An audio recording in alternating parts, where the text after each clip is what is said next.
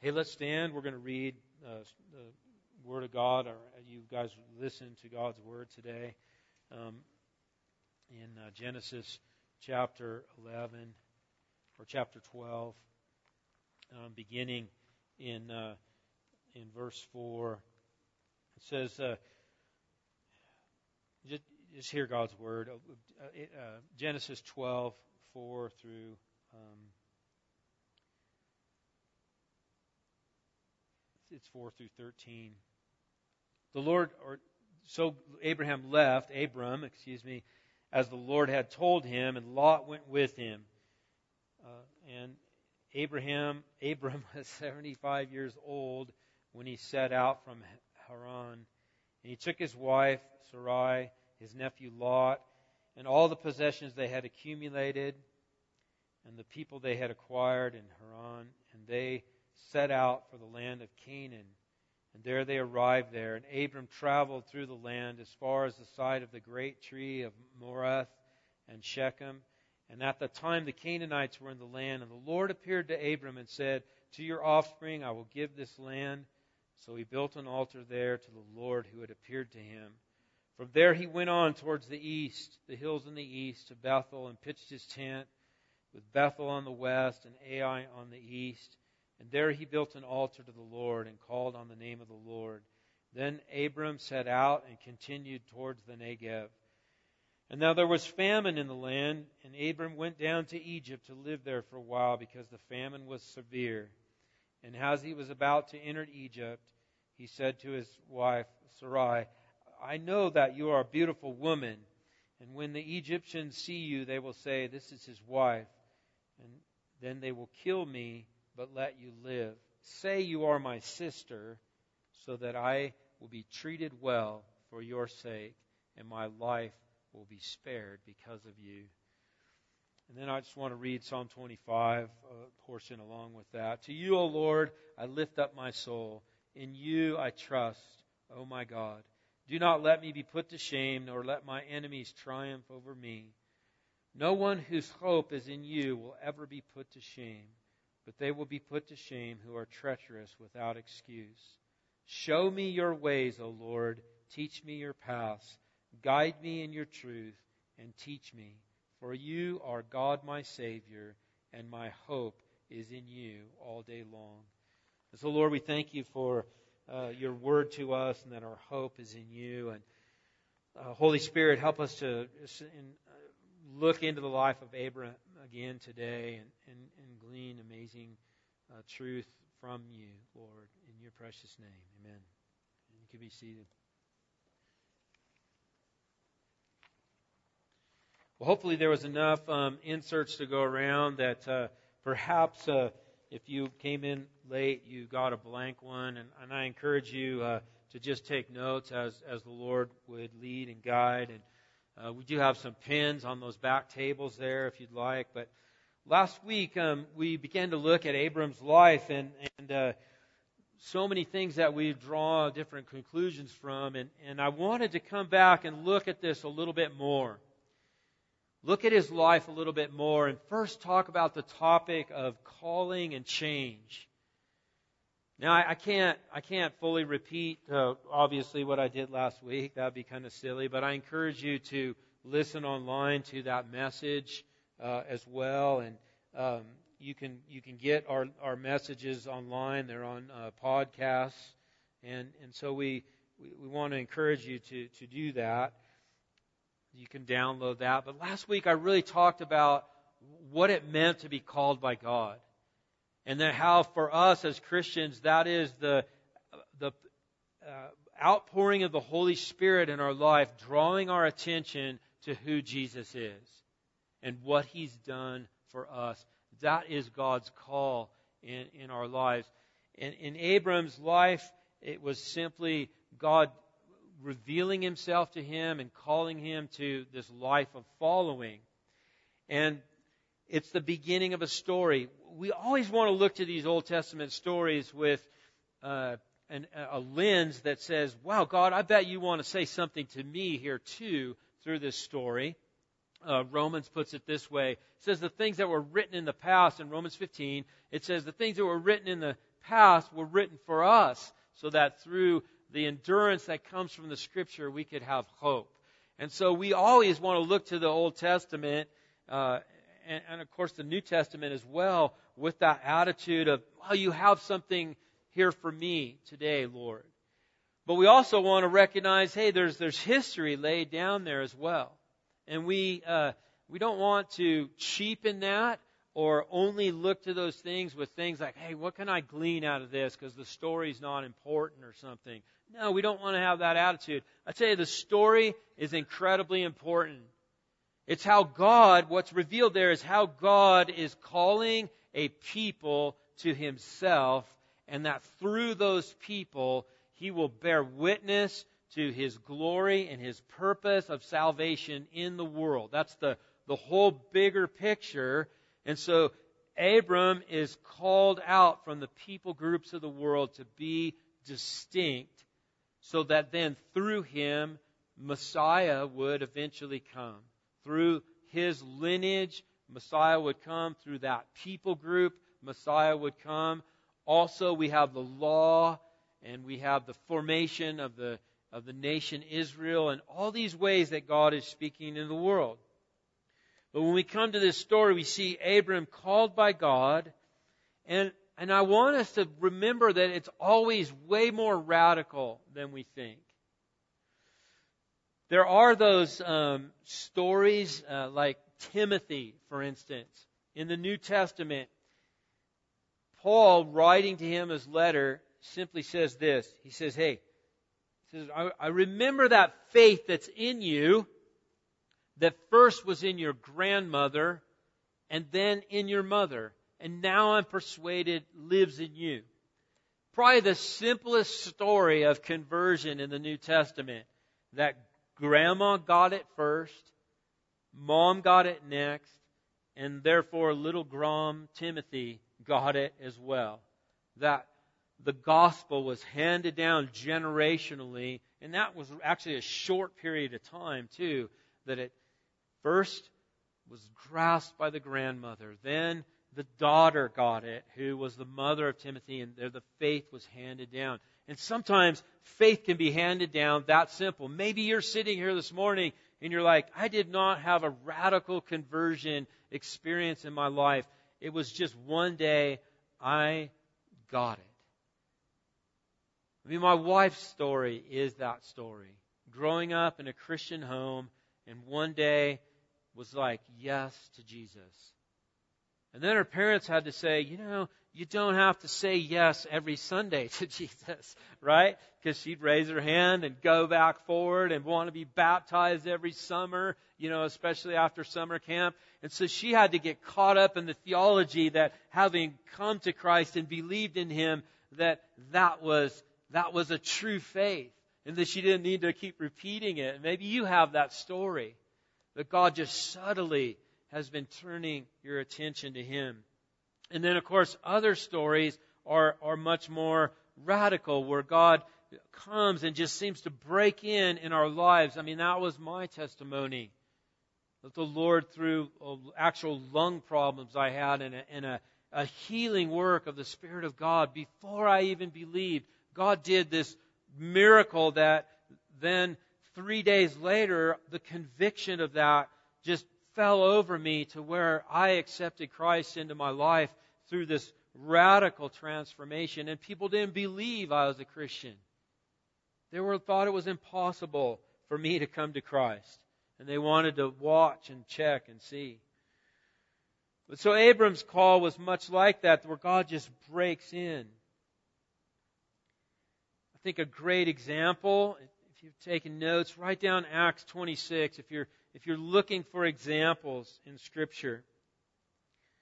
Let, let me just give, give you three. Acts 16, Lydia. Lydia, it just says simply this, that the Lord opened her heart to the message. In Acts 16, the Philippian jailer, of course, he sees the earthquake and, and, and it's just amazing things happen and the, all the prison doors are open, but Paul and Silas choose to stay there singing praises.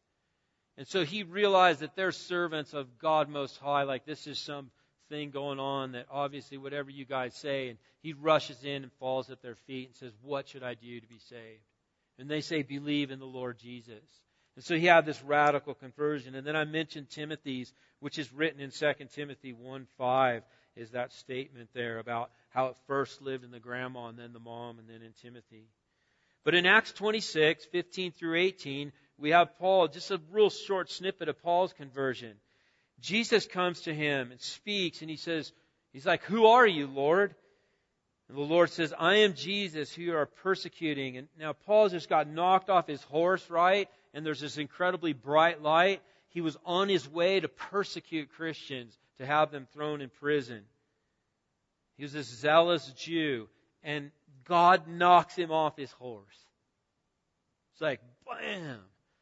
Down on the ground, seeing this bright light, and the Lord says, I am Jesus whom you are persecuting. Now get up, stand on your feet. I have appeared to you to appoint you as a servant as, and as a witness of what you have seen and will see of me. And I will rescue you from your own people and from the Gentiles. I am sending you to them to open their eyes and turn them from darkness to light and from the power of Satan to God so that they may receive forgiveness of sins and a place among those who are sanctified by faith in me. And so in our lives, conversion, conviction comes from the Holy Spirit working in us the desire to believe in Jesus and to receive Him into our lives. And through that act of repentance and faith, and I, I went into all that last week, but I just want to remind us that that's what conversion is is turning and, and following Him. But listen to this that God would use us as well to turn people from darkness to light so that they may receive forgiveness of sin and a place among those who are sanctified by faith in me. And, and in that text, that word sanctified means set apart as holy unto me. Like it's taken from these common things and placed here. From being the peoples of the world to now being a child of the living God. Think about that. As far as Christmas gifts go, I don't know about you, like, I, I don't know what to get people. You know, unless people give me a detailed list of what they need, I'm not the best gift getter.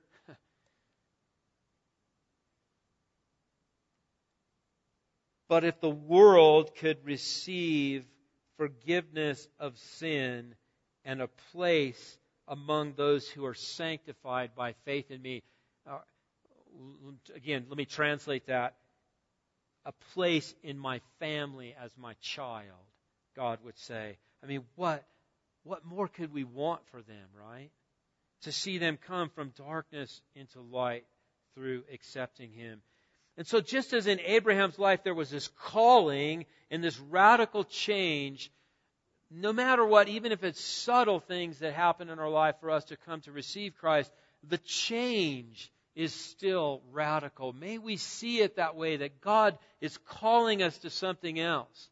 God's calling us to, that our life's purpose would be about helping other people's eyes be opened that God would, in a, in maybe obviously a smaller way than He did with Paul, appear to you, to appoint you as His servant and witness, so that God through you could just make Himself known. And so think about your own conversion. I mean, we read over Abram's call and we just go, okay, next. And, and it is kind of like a, um, like if you were watching football today and you know all the cameras were behind the ball. Like in other words they kept filming whoever had the ball last. I mean that'd be so confusing. It'd be frustrating right? So they're still filming the center after the the, the snap. And, and then and then the, but the ball we know goes to the quarterback who then either hands it off or passes it and then the, the camera goes to him and he's standing there without the ball. And then, you know, finally you catch up to what happens down the field after there's this pile up and, there, and the ball comes out from, you know, the referee blows the horn. And you're like, who is the camera crew on this thing? They don't even get it. Like, I don't know what happened. I just saw all these pictures and then the referee blew the whistle and there was a ball on the grass. I mean, most of us would probably only watch that so long and we'd just be like, what the heck? That's crazy. So what happens, right, is that they film where the ball's going, or usually, and there's a ton of cameras that work that out for us. And if you're not into football, I, you know what? I haven't watched a game this year, so don't think I'm I'm totally into it. But I think most of us can get that. Maybe soccer might be your thing. Um, aren't you glad that when you watch soccer on TV, even when you watch golf, they try and follow the ball, right? That was funny. The camera goes up, and you're like, I don't see anything. And then you see some white thing bounce on the grass, right? But it follows the ball. And so this call of Abraham is like that. The camera, through the author, is beginning to follow God's plan of salvation being revealed into the world. And so it's starting with Abram's call. I'm going to set you apart from me because I'm going to do amazing things to bless the peoples of the world through you. And so we want us, uh, we want to recognize that that was an, an incredibly amazing thing.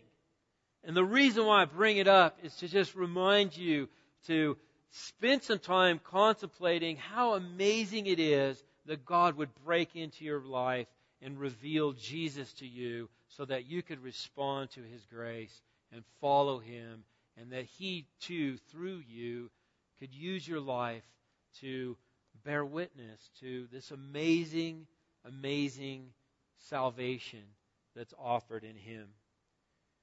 Romans 3 such a classic passage verses 23 through 26 says, All have sinned and fall short of the glory of God and are justified freely by his grace through the redemption that came by Christ Jesus. God presented Christ as a sacrifice of atonement through the shedding of his blood to be received by faith. He did this to demonstrate his righteousness because in his forbearance he had left the sins committed beforehand unpunished and he did this to demonstrate his righteousness at the present time so as to be just and the one who justifies those who have faith in Jesus. Paul is going to put the, he's going to follow the ball from Abram all the way to Christ and say, here's the central event in all human history. It's what Jesus has done. He offered himself as the atonement for sin to be received by faith. And in the past, God was looking over all the sin because he was looking forward to this point. And now in the present age, we look back to it because God's the same one through that act is the one who is just and justifies those who have faith in him.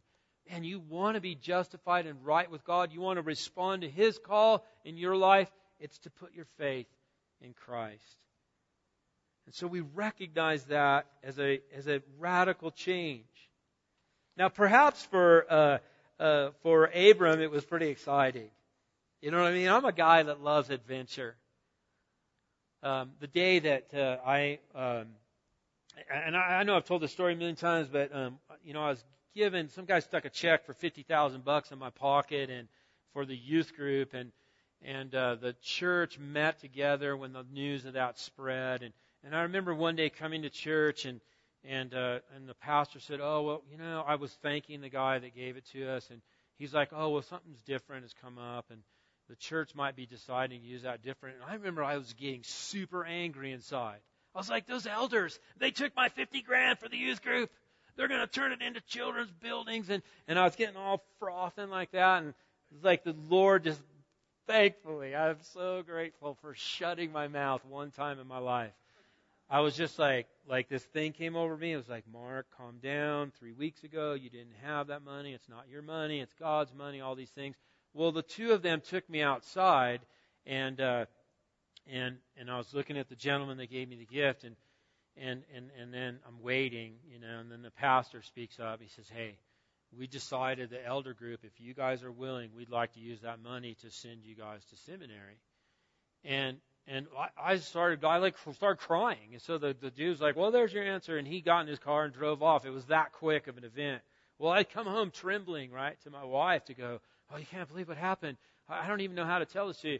But was like, we're going, we're going to go to seminary. And then she's like, whoa, time out, you know. And, uh, so she and I were like excited, but then realized what that meant, that we were selling our house and everything. And let me just tell you, you gals probably can relate to this. The guy here was way more excited about the adventure. Oh yeah, we'll sell the cars, you know, all this stuff. The kids in the youth group that bought my car, they, I, I told them, I said, man, I want a thousand bucks for that car, but I want your skateboard. Because I was moving to Pasadena, and I knew I needed a skateboard. So they put this clip, this uh, one of those big file clips, and they put ten Benjamins on there and wheeled the thing across the church to me and I threw in all my camping gear. It was like this major sale. I was getting rid of everything, and we got loaded our stuff in a car and, and took off. This was over like a five month period of time. Um, but I just remember I was so excited. I went right into class, and class was going. And, and one day I came home, and I could just see it on Melody, like, oh my gosh, this whole thing needs to catch up with her you know, mother of three kids, and she it was an interesting struggle there for her because you know, she's the mother in her 40s of three kids that were, you know, at the time they were three, two, and one when we first started in Fuller. And, uh, you know, I was off to class, like, whoa, yeah, this is cool. And I take the kids to the park, and, you know, I mean, I was maybe one out of ten diapers at the most. Um, and she was bearing the brunt of that, and it was a difficult thing. And so we had to, like, just reconnect the two of us to go, wow, how can this be an amazing thing for her as well. So we kind of had to regroup our whole thing of when I needed to be home and how I needed to take the kids off and how she needed to be able to get out and connect with other moms and, and especially uh, not necessarily that because she was having trouble relating to that real younger mom at the time because she was like, yeah, it took, we were married 16 years before Cardiff came along. And I did. I got the grandpa jokes and all that kind of stuff. It was really kind of weird, but um, they're like, "Oh, you got the grandkids with you today," and I'd be like, "What?" And then they'd yell louder, like I was some. Uh, it was an older gentleman they couldn't hear, and I'd be like, "No, these are my kids." Goodness. You know, it was just really funny, but we had to catch that up with her. And, and all I'm really trying to say is, is that in God's call in your life doesn't always mean like, woohoo, adventure. That it was, we probably, I think us guys read that in in Abram's story, but he, it meant he was leaving everything behind. And he was entering into difficulty. It wasn't just, hey, believe me, and just blessing after blessing is going to flow in your life. And so we, when we, when we follow what happens in him, we see that change and conversion really, even if it's subtle, ends up being radical. And that's the point of me trying to share in that story. That even though it was subtle, like Melody was like, yay team, and just all good. One day of Fuller Seminary, this is like now six months later after that initial, woohoo, got 50 gur in my pocket. All of a sudden it's just like, whoa, following God has really got me in this interesting place and I just need to catch up. And, and so she was able to catch up and it's a blessing. I guess my point is, is that as we look into Abram's life, remember the bigger picture is a historical picture of what God's doing. But now for us, we can peer in and go, hey, following God calls for radical commitment. Following the Lord requires leaving certain relationships, even. First, people. Now, in Abram's life, there was, it was a system of idolatry in, in the life of Terah. And I talked a little bit about this last week, but I was, I was running out of time. There's all these kids standing in the back. And I was like, oh, I better wrap this up. But I want to say that again. If you have a blank note page, write it down. If you're, if you have the one that already has the outline, circle that. It requires leaving certain relationships. And one of them is with people. Not in arrogance, Not, I'm the believer who's better than you now and I've got it all figured out. Ooh, I hate that kind of thing.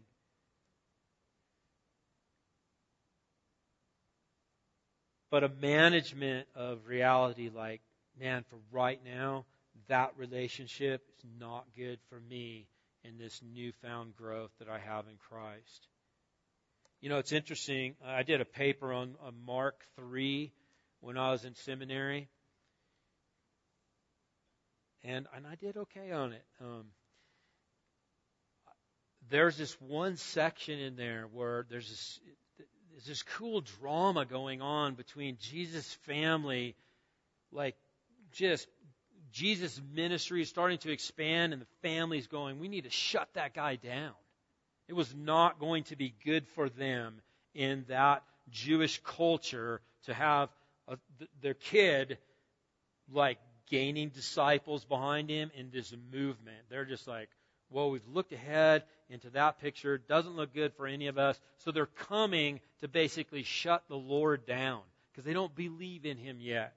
Mary's kind of troubled in her heart over all these things still.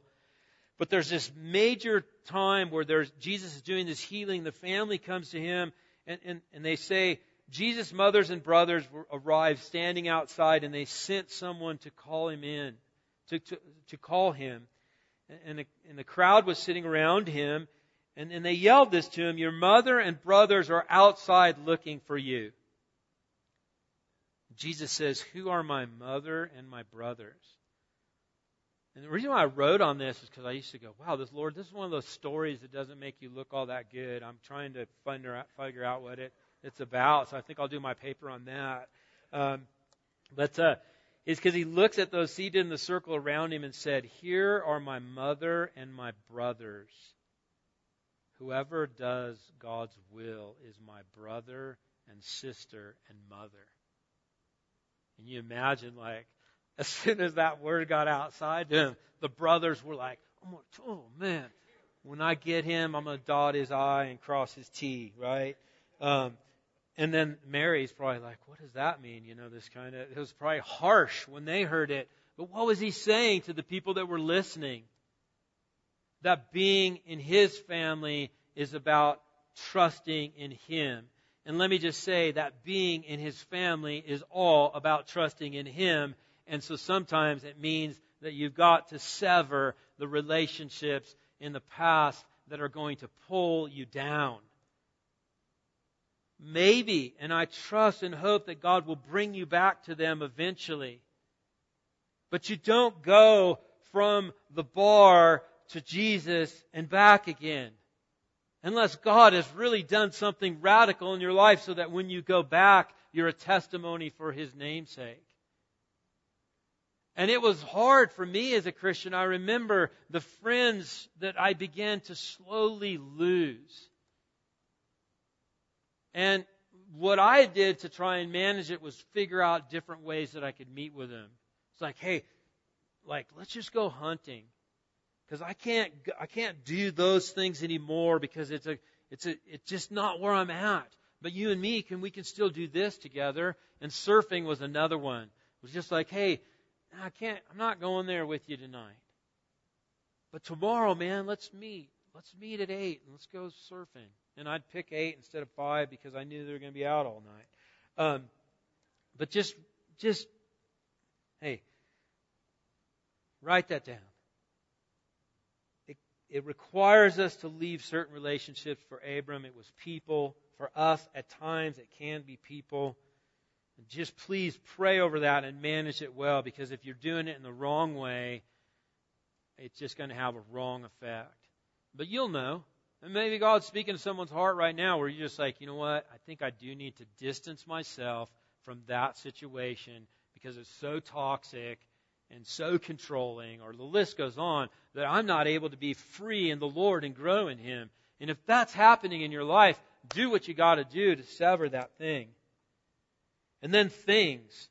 Abram gave up a lot of things to follow after God. He basically took his stuff and headed out. And Jesus said, hey, in this life you might have to give up house, family, field. You might have to do that, but you're going to receive that much more in this life and in the life to come by just simply being obedient to Him. And then I wrote the old ways of thinking. And we see that in Abram's life as you read the story. He, he twice tells people that Sarah, or Sarai, and later as her name changes to Sarah, he twice tells people that she's his sister. He's still struggling with old ways of thinking.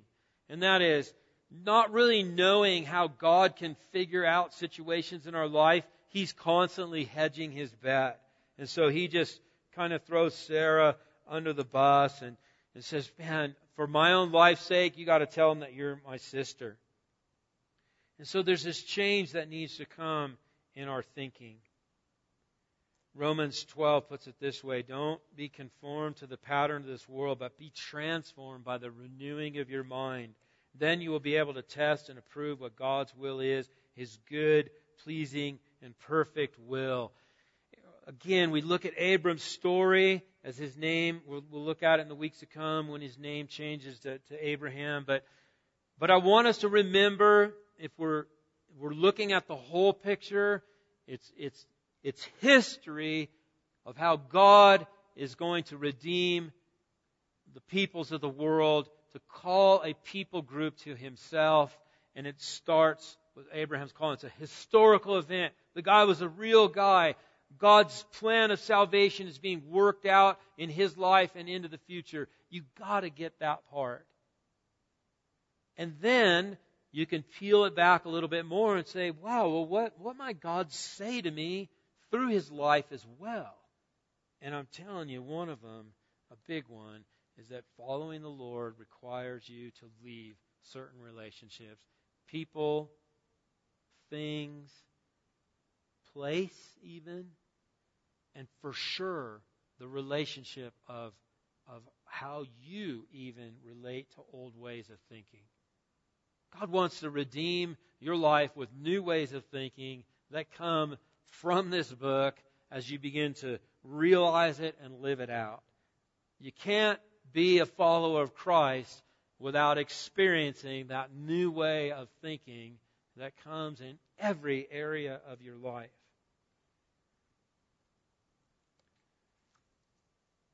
Looking for my note page. What's next? Following, oh, there it is.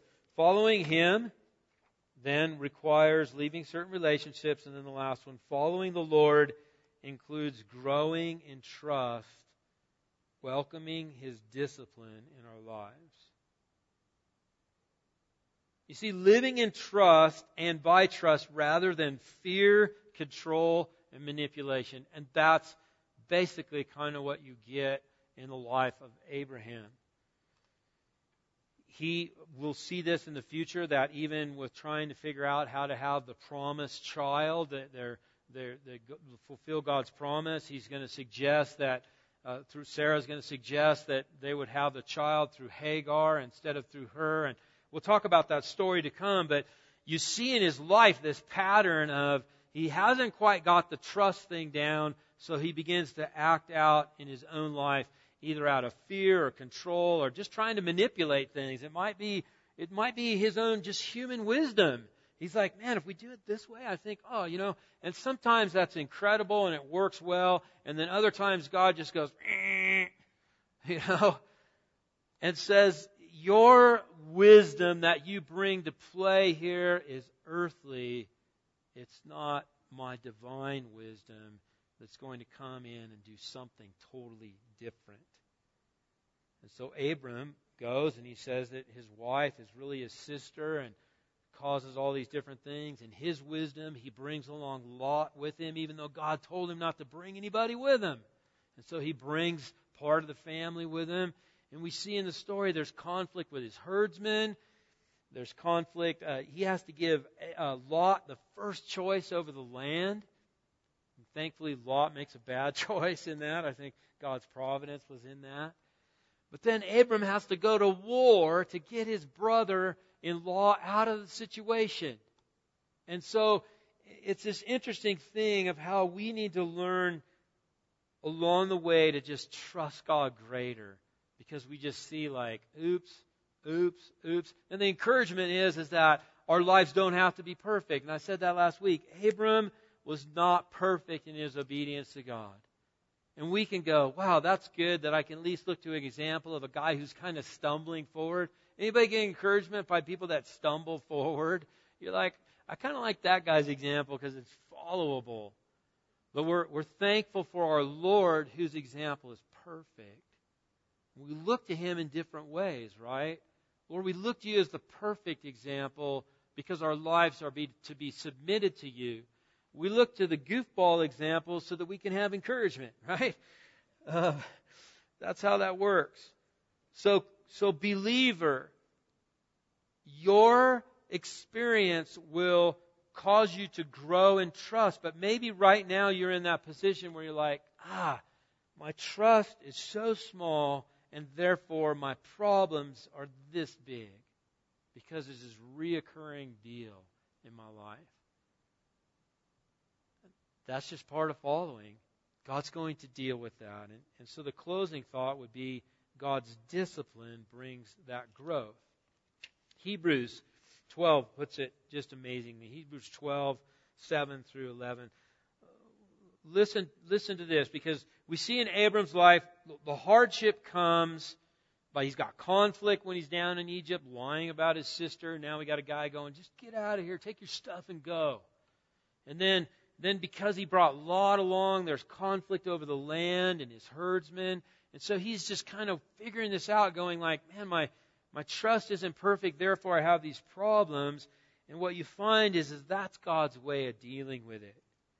So the Lord would say this, Hebrews 12:7, endure hardship as discipline. God is treating you as his children. For what children are not disciplined by their father? And please, no one answer that question with names. Um, just kidding. Uh, honestly, though, in, in the world system, what children are not disciplined by their father? And, and we do have that in our culture, probably where we have that lack of that. But obviously, at this time, that was something that was embraced. That the father would bring discipline, and so true children have discipline. If you're not disciplined, the passage goes on to say, and everyone undergoes discipline, then you're not legitimate, not true sons and daughters at all. Moreover, we have had human fathers who discipline us, and we respected them for it. How much more should we submit to the Father of spirits and live? They disciplined us for a while as they thought best, but God disciplines us for our good, in order that we may share in His holiness. No discipline seems pleasant at the time, but painful. Later on, however, it produces a harvest of righteousness and peace for those who have been trained by it. And so when we look to Abram's life and we see the problems that come through the, his imperfect obedience, we can be encouraged by that. Hey, God continued to work with that guy, but God didn't overlook it. God dealt with it one thing at a time. And the Lord does the same in our lives as He does one thing at a time to, to correct us, to call us to a greater life of trust, to call us to not live out of fear, to call us to not be trying to manipulate everything. And He does it through discipline. And it doesn't seem pleasant, but listen, have hope. It will produce, just as it did in Abram's life, it will produce in you a harvest. See, if we keep our eye on Abram, we're going to see that this guy ends up becoming the father of our faith because he believed God when it just didn't make sense. And he becomes this amazing man in the faith. But it's through this process. It's through this process. Let's pray. Lord, if anything, we just welcome the process in our lives. Lord, following you is going to require a radical change. Even if it happens subtly over time. It seems contradictory, Lord, but we look back and we go, wow, you really did change me, even though it was a process. But the Lord, we know that the end result is truly about you doing something different, new in our lives. Lord, we pray that the relationships that, oh, Lord, you're calling us to let go of, whether they're relationships to things or old ways of thinking or perhaps people even, Lord, we'd be willing to do that. And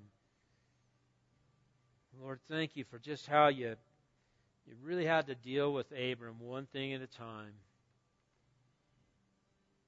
Wow, even how he had to go to battle to free the guy that he probably shouldn't have brought with him to begin with. Wow, there's a story in that as well, God, how you redeem to the uttermost in our lives and and you're just not going to overlook stuff and leave it unchanged in us, Lord. So, Lord, help us in the meantime to just have hearts that are willing to allow you in to break and mold and shape according to your good purpose. Because, Lord, just like in this guy's life, you've got an amazing, amazing thing that you are doing now in us. And you're going to continue to do until that day when we stand before you, Lord. Give us encouragement in that, we pray in your name, Jesus. Amen. Amen. Hey, let's stand. We'll sing our closing song together, you guys.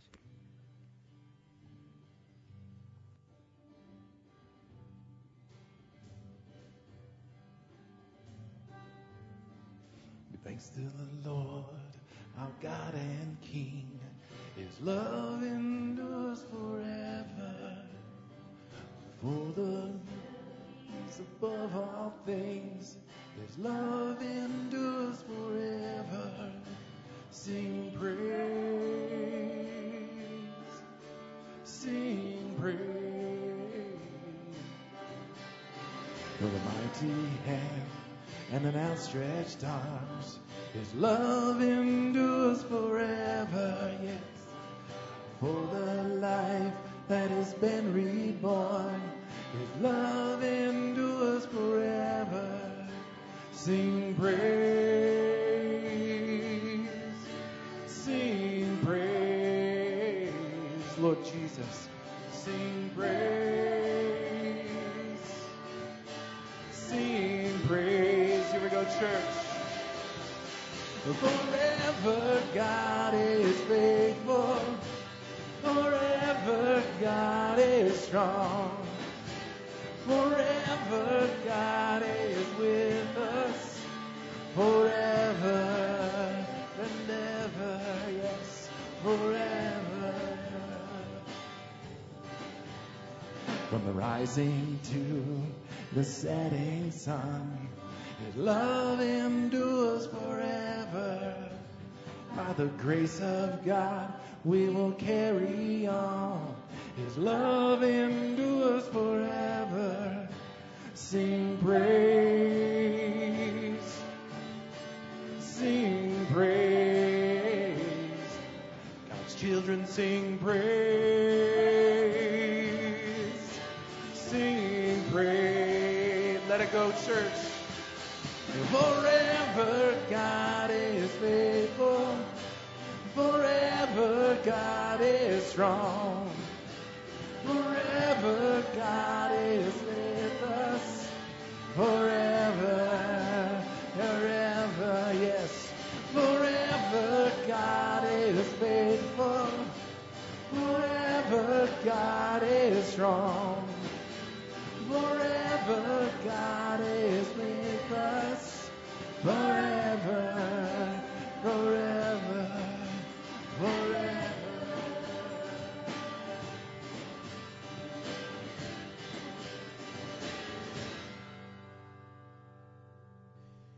Amen, Lord. Thank you that in all our journey, you're with us forever. Lord, to the end of the age. And, and at that point, Lord, we get to just be with you in your presence and be freed from even our own struggles and the need for discipline and transformation and change because we'll see you fully as you are. And, and Lord, we'll be changed fully into the glorious eternal beings that you have us destined to be. And so, God, thank you for, in the meantime, just walking through us, giving us the courage, one day at a time, to experience this, this radical change and call that you're, inviting us each to, one day at a time. So, Lord, bless these, your servants, in that journey this day forward and forever. We ask in Jesus' name. Amen. Amen.